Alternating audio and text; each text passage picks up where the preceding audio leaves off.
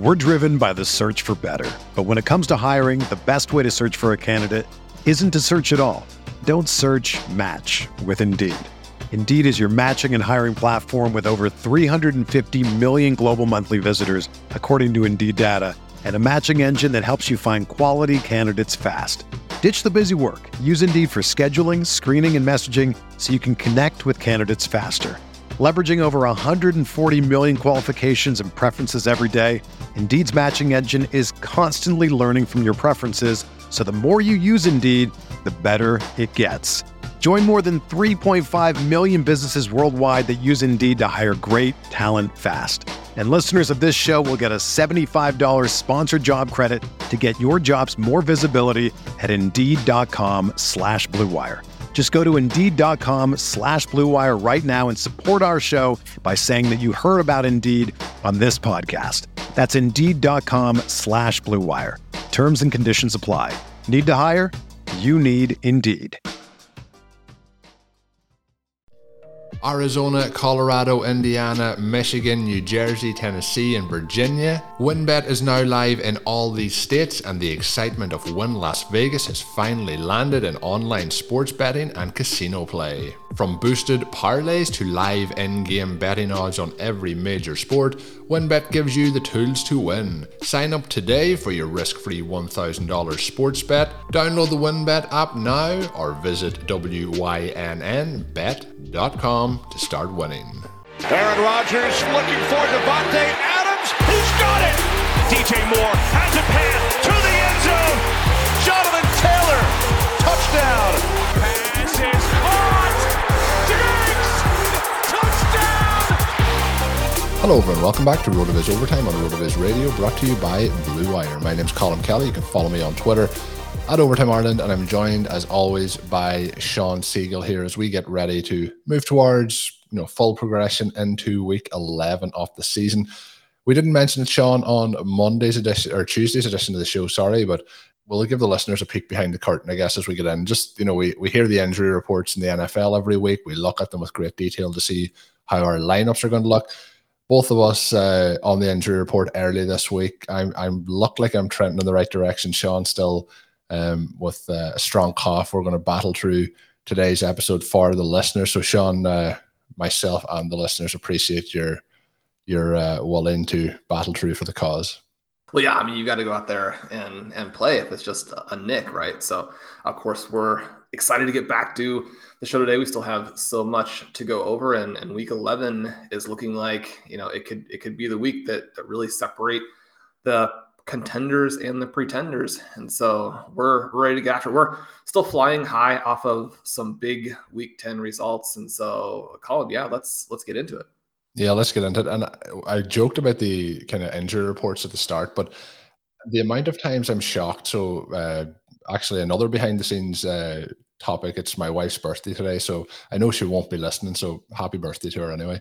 But in terms of the information that I share with her, is usually about how my main event teams do. Outside of that, I don't think she has she cares. But when we talk about injuries, sometimes I'll mention this guy has had this injury and he's talking about playing. Like sometimes the NFL injury reports are the most amazing things in the world in terms of how bad an injury to a civilian would seem versus how they are trending towards playing at the weekend. You know, there's always these injuries where it's like, I know Rob Gronkowski has missed a couple of weeks now, but the original report with him was that he had, I think, you know, broken like three ribs and had, uh, I think he might have had a partially punctured lung, but he was hoping to play at the weekend. So he's obviously missed a couple of weeks, but the, the reports are always uh, incredible. But Shawn, players who did play this past weekend, but their team didn't get into the end zone and it really limited them for fantasy points was the Seattle Seahawks. We did talk a little bit about Russell Wilson um, on the show on Tuesday, but two of the wide receivers on that offense have been very, very valuable fantasy producers over the last couple of seasons. That is Tyler Lockett and DK Metcalf. You mentioned in your piece earlier this week that it, the time to buy Tyler Lockett uh, and redraft is now, and the time to buy DK Metcalf in Dynasty uh, maybe right now as well. One of the questions I guess I would say is around Metcalf and Dynasty. Um, the you know there may be a dip in price, but I don't know how much it, it will be. But in terms of both of those and the metrics around what we should be thinking about when heading to buy those guys. Um, what what were some of the, the key takeaways you you noted from this week? Well, obviously Russell Wilson is back and he didn't look very good, but he was willing to play it the way that he always plays it. Right? I mean, he buys sometimes he attacks down the field to his major weapons. I think you have to think that his finger is really still, you know, very messed up to not be excited about what these guys are going to do. Yeah, the Seahawks have problems on defense. They run an offense that really is predicated very heavily on Wilson. Although Geno Smith played well in his absence, and Geno actually pointed out, "Look, I'm good. I can start for an NFL team." And so, you know, eh, in some ways, you get a little bit of that contrast between different quarterback styles when you see the backup come in and move the offense fairly well, but do it in a very different fashion than Wilson does. The thing we saw from Wilson again right away is that he's going to attack down the field to Tyler Lockett.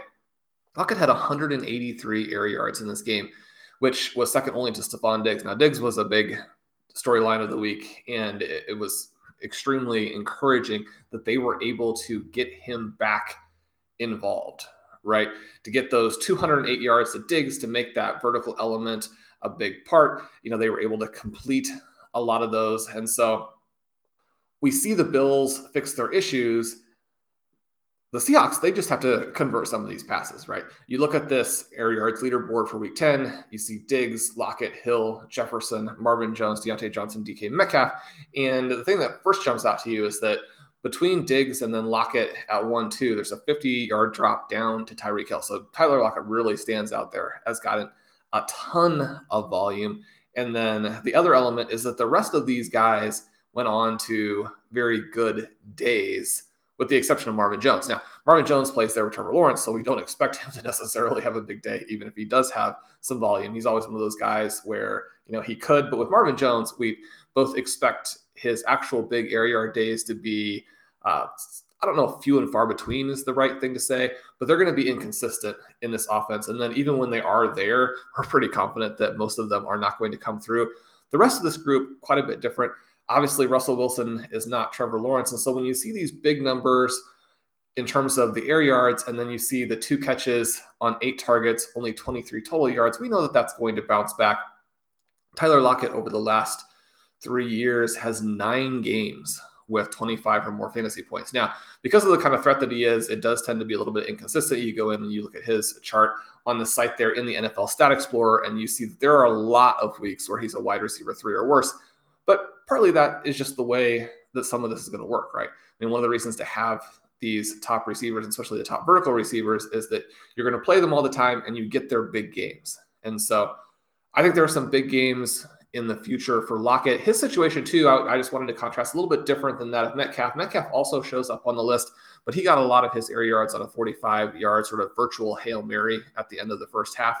Lockett's were were more pure air yards from the perspective of those were plays within the flow of the game where they were trying to get him involved deep. So Lockett's someone that I'm not necessarily on. He wasn't somebody that we drafted at all. And so now I think we're into the situation where you could perhaps acquire him. His price at the beginning of the season was too high, in part because you just have other good options there, and in part because some of what's happened here in the Seattle offense we could have predicted. Now, maybe not the injury to Russell Wilson, but this inconsistency, the frustration when the air yards don't come through, the fact that the Seahawks are not an elite team at this point. But I think that prices will have adjusted to the point where now you have a guy who could go out and win you individual weeks. And especially if you have sort of a, a deep format where you want to have your fourth wide receiver as someone who could be a week winner as well, then Lockett becomes very interesting. Yeah, Lockett's always been one of my um, kind of. I've always had a kind of a soft spot since he came into the league, and he's always been a player I've liked. But over the last kind of probably two seasons, I would say probably coinciding with Metcalf coming into that offense, um, I, have leaned towards the Metcalf side a lot, a lot more. And um, Lockett was at one point like he would have been one of my most uh, rostered players on my dynasty rosters, but um, not on any of them at this current point in time. So you know, I've kind of, kind of moved off based on um, his age profile and, and some other things. But this past week, like it's it's not going to be his typical line where he has a you know twenty five percent catch rate. Um, there was some you know. Those, you mentioned Russell Wilson's finger. There was a lot of questionable things that did happen in that game. I think that offense will get better here moving forward. It's going to have to get better if they're going to try and get into that playoff picture. But yeah, um, both both interesting people to, to try and get on your rosters. The other players making the list this week are the guys like you mentioned that we we really like in terms uh, of of I guess in general terms, um, but also in terms of what they did this past week. So in terms of air yards, Diggs leads the way. Then we had Lockett. Then we had Tyreek Hill. Somebody we didn't touch on, I know yourself and Ben did touch on, was Justin Jefferson as well. Then Marvin Jones, Diontae Johnson, and DK Metcalf, who we've already talked about. I guess hitting on on Jefferson, something I joked with you. Um, I don't know. Well, at this point, there's still there's pain involved in it as well. Even though I, I will say it's kind of in, in a joking manner, but that is Justin Jefferson. I also mentioned Jonathan Taylor, where it seems like both offenses decide in the first quarter we're going to get these guys going, give them opportunities. They're going to do really well with those opportunities, but then we're going to kind of shut them down until we need them in the fourth quarter again. So Justin Jefferson this past week started off really well, continued really well, had a really good day overall. Nine receptions off 11 targets, 143 receiving yards, 128 air yards. So everything looking pretty good for Justin Jefferson this past week and finished the day with 22.9 points. So exactly what we're hoping to see from him, pretty much exactly what we're hoping to see from Stefon Diggs. We're not going to get 162 yards every week, but are we starting to get into the realm where these guys are really going to be the the linchpins for us heading down the, the stretch here towards the fantasy playoffs. Yeah, and one of the things that Blair had mentioned in his earlier article this week is that Thielen's volume had actually encroached upon Jefferson's role over the previous couple of weeks, and, and we know that Thielen's going to score some touchdowns there, and so he had looked like a solid play. Jefferson, you know, not really where we expected him, but then you know you look up and Jefferson is top ten in fantasy scoring and really has a lot of upside as we go forward down the stretch here. I think this game that we saw this week again is more what the Vikings need to do. They need to take a look at you know what worked for them here in, in terms of a game where they won and upset a good but maybe faltering Los Angeles Chargers team. We have a little bit more about the Chargers that we'll discuss later. But this combination here and the heavy emphasis on Jefferson in this game allowed them to just look much better and more balanced on offense when they have these two weapons working together. They talk all the time about needing to establish Dalvin Cook. After the previous week, we finally got a little bit of discussion coming out of Minnesota there about how they had to not forget that Justin Jefferson was their guy. And so, you know, anytime that you have these teams where kind of week to week to week, it's somebody else that they have to come out and say, look, we didn't involve this guy in the offense. It's like, what are you guys doing in your preparation? Right? I mean, you have Dalvin Cook, you have Justin Jefferson. There should never be a case where you come in after the week and you're like, you know, we got to get them more involved. It's like that's what your game plan should be every week.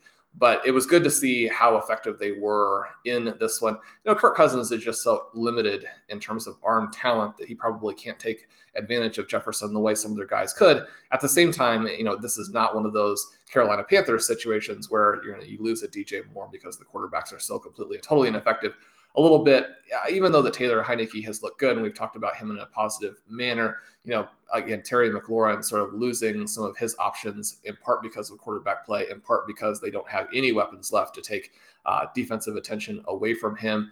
The nice thing for Jefferson is even though Kirk Cousins is very, very mediocre, you do have Thielen to draw coverage. You do have Dalvin Cook to be sort of the defensive focal point. And the upside game to game, when they remember what they have there, is absolutely gigantic, right? I don't think it's impossible that we're going to see a 200 yard, three touchdown game for Jefferson before this season is over. Obviously, that would be a massive game. Hopefully, we can make it to the fantasy playoffs and then get that during the stretch run, get all those points in there for the big contest. But Jefferson continuing to look very, very good. The variety of plays that he's making in these games. You know, he goes over the middle, makes those plays, goes long, is able to get free deep. He catches the ball short on a quick slant, is able to run with it they have the back shoulder throws down the sideline where he turns his body, completely elevates, catches the ball, fades back, taps both feet down before he goes out of bounds. I mean, you just see the entire everything that you could want from a wide receiver is there for Jefferson. It's just absolutely incredible to watch him on a week by week basis. You have the length, you have the size, it, he's just a complete total mismatch with the arm length. And so you know, you're getting everything that you want. They just have to remember that he needs to be a big part of the game plan. So I, I think that he's going to really put a push on and has that potential to finish. I mean, he's got a ways to go to catch up now. I mean, you've established yourself sort of in the 17 point per game range, but I think he can make a push up towards those 20 point per game guys. We have this tier of wide receivers that's over 20 points per game, you know, really competing with the top running backs there. I don't think it's impossible that Jefferson uh, ascends at least close to that level as we watch down the stretch. Yeah, and I'm I'm really hoping like I'm getting excited listening to that and to see where he, he can go. If, I, I think if, like in this game, 11 targets. I think if they get him 10, 11 targets a game, that he is going to have a real um, strong finish here to the season and, and push for those numbers. Let's just hope that three touchdown game. Although I wanted on my rosters, they are playing the Packers this week, so we can like you know give just give them a lot of yards this this week. We'll go for that again. But uh, looking forward to seeing what these guys do the rest of the way. Hey, RotoViz radio listener. This is Curtis Patrick from the Dynasty Command Center podcast, and I've got a special deal for you today. Go to rotoviz.com, click the subscribe button, put the 12 month subscription in your cart, and use promo code RVRadio21. That's RVRadio21, and you're going to save 10%. Taking advantage of this deal, getting your hands on what's included in the package is the best way to enhance your performance this year. So go to rotoviz.com and subscribe now. We're driven by the search for better. But when it comes to hiring, the best way to search for a candidate isn't to search at all. Don't search match with Indeed. Indeed is your matching and hiring platform with over 350 million global monthly visitors, according to Indeed data, and a matching engine that helps you find quality candidates fast. Ditch the busy work. Use Indeed for scheduling, screening, and messaging so you can connect with candidates faster. Leveraging over 140 million qualifications and preferences every day, Indeed's matching engine is constantly learning from your preferences, so the more you use Indeed, the better it gets. Join more than 3.5 million businesses worldwide that use Indeed to hire great talent fast. And listeners of this show will get a $75 sponsored job credit to get your jobs more visibility at Indeed.com slash BlueWire. Just go to Indeed.com slash BlueWire right now and support our show by saying that you heard about Indeed on this podcast. That's Indeed.com slash BlueWire. Terms and conditions apply. Need to hire? You need Indeed. Whether you're a world class athlete or a podcaster like me, we all understand the importance of mental and physical well being and proper recovery for top notch performance.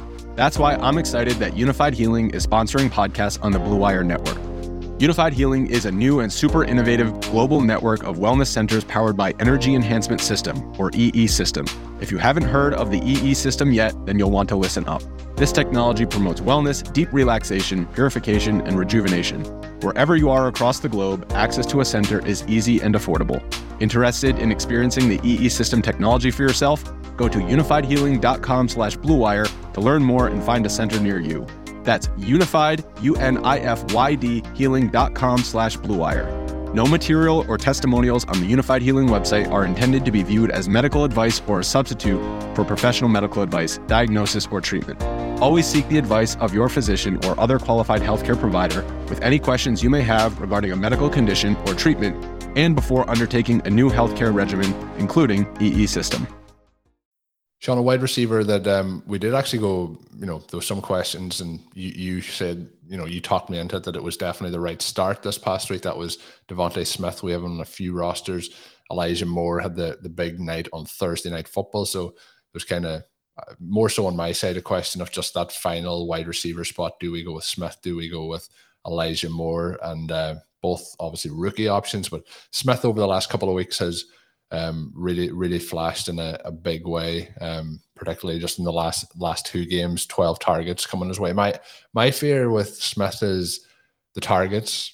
Obviously, in the early season with uh, Elijah Moore, we just got no targets really of any kind. So then, when he started to you know flash over the last couple of weeks, it was it was an interesting you know kind of movement there. But Smith, um, while it's only 12 targets in those two games, it is a 31.5% target share. So it just shows as well that the offense is not really doing a lot of passing, but when they are passing, there's a lot of it going Smith's way.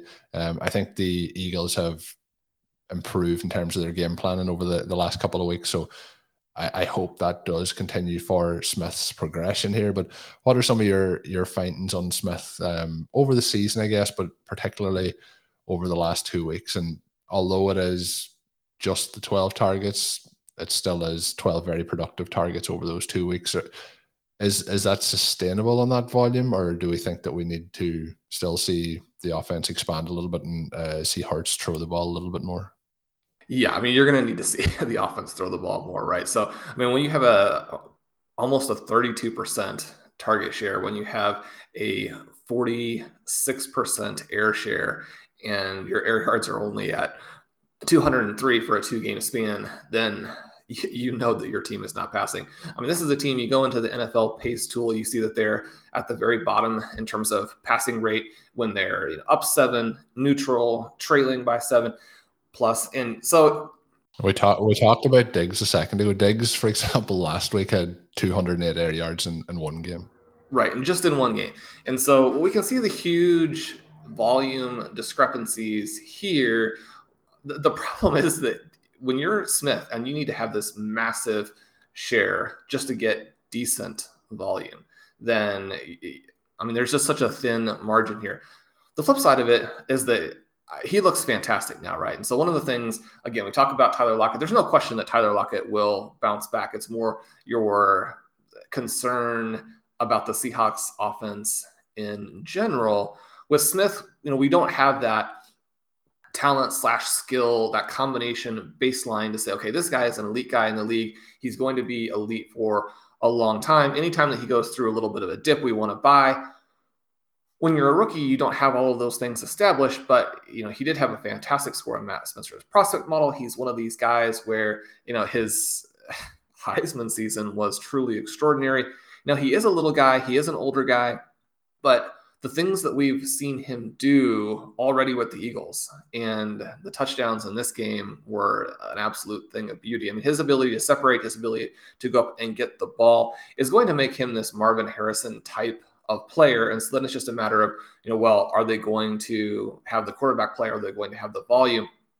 It's one of these situations where the Eagles have been effective the last month, but anytime that your pass rate is that low, it's hard to say that the coaching staff has much confidence in the quarterback, even though Jalen Hurts has been good in a lot of ways. He's been fantastic for fantasy. He's way up at the top of the rankings there. And so the Eagles are going to kind of be put into this situation where you know there are good things and bad things about the QB. And so I, I think that Hurts has to lead them to a strong finish to stay the starter. I do think that if you're thinking about Hurts for dynasty, you probably can relax a little bit because if the Eagles go in a different direction, I think that will be a team that will be very eager to snap him up. We've seen people going after Teddy Bridgewater, going after Sam Darnold.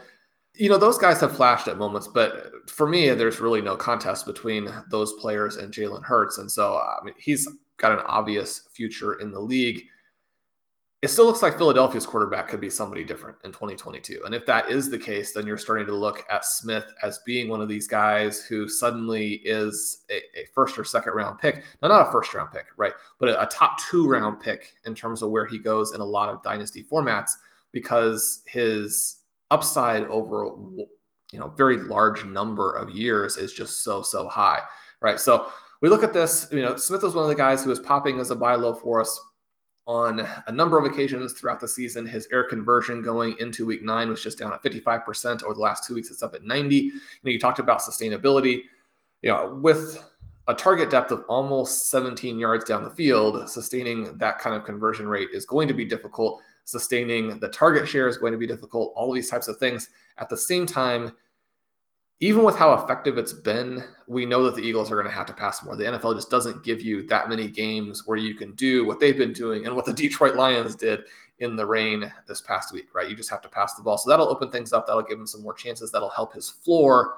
Uh, Smith, one of these guys, it's been a ton of fun to watch. It'll be interesting to follow his fantasy development down the stretch of the season. But yeah, I mean, this Eagles team kind of interesting. Joked a lot in the zero RB watch this week that we're getting, you know, solid play from the running backs. But the running backs, you know, Boston Scott, Jordan Howard, both of those guys, extremely impressive numbers in terms of yards per attempt this last week, but basically all low value touches, right? And so not only were we run heavy, but we were run heavy in a way where it didn't even benefit the running backs because the high value touches in this game more or less didn't exist. Smith wiped out these touchdowns before they got in there close. And so the Eagles, one of those teams where really across the board from a fantasy perspective, anytime a team runs the ball the way that they're doing, you know, kills the clock, limits the plays, you know, you're going to be hard pressed to have any confidence in any of the guys. And then unfortunately, Dallas Goedert went out of this game early, made it so the passing options they had were even more limited. So the the Eagles, a tricky team. Colm, where are you on these guys? I mean, do you think you can play any of these running backs that they have now? The latest news this morning is that Miles Sanders has been designated for return. When he gets back, you know, we'll have even more of a traffic jam there in the backfield where now, Jordan Howard, he's always been somebody who, in a good offense, could be successful. Boston Scott has impressed. Kenny Gainwell kind of falling off, but still probably has a future as the receiving back. And then Sanders, you know, coming off of a little bit of a disappointing stretch for him. This Eagles team, you just almost have to take them all out of your lineup and just forget it. Yeah, no, I, I feel that way. And the one thing I would mention just on, on Smith is like, I, I think is obviously is percentage targets is going to drop off for the team's target share, but the actual target number will likely increase. Um, some of the game scripts won't play out to the effect that this one did, where they were able to pretty much run the ball all game long and, and didn't really have to pass. So I think there'll be some uh, offenses coming up here which will will force them into passing a little bit more, and I think that's not good probably for the Eagles. Um, you know, as a, an offense, I think they don't want to pass it too many times at all. But um, I still think uh, we're in for a, a, very good finish to his rookie season. Um, you mentioned the backfield, and it's kind of you know, 15 years ago, you have one running back in the backfield. We we are very confident they're going to get all get all the work. Then we go into two backfields, and we have committees and and things like that. We have some offenses this year where it's like there's five possible options to get like four carries each per game. And the Eagles now at the moment feel like that. We had at the start of the season, I think the Texans kind of laid the blueprint for this with all the running backs that they had assembled. Um, we're seeing it now with a couple of different backfields. But yeah, I think um, I would imagine if you've drafted Miles Sanders where you drafted him and he comes back in, you're probably going to want to slot him back into the lineups. But in terms of the other guys, unless you're in a really desperate situation, I, I think it's very hard. It's, it's been really disappointing to see how the season started for Gainwell and how it's really fallen off. Like it has really fallen off. So he was the one in this backfield that I had hoped for um, the opportunities in the off season and then heading into the season. But you know, after probably week, uh, there was I can't remember which week that he had the kind of the big reception game. Um, since that, it's really kind of disappeared off um, altogether. So it's impossible, in my opinion, really to trust trust that backfield.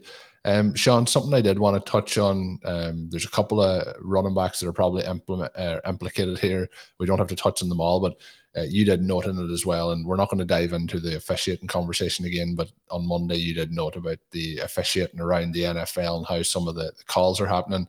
One that really had a big swing this past week was the Ryan Tannehill roughing the passer penalty. It really fit into the bucket of the roughing the passer calls that we talked about maybe three weeks ago on the show. But for me, definitely not a penalty. But there was a number of different penalties in this game that did eliminate um, certain plays. But we had D'Onta Foreman, who was somebody who we talked about, you know, as a possible option. I know you and Ben talked a lot about him. I know he's somebody that Davis uh, Mattek likes as well. So um, he was in there. We had Peterson in there. So that backfield was up for grabs, kind of with the situation around Derrick Henry.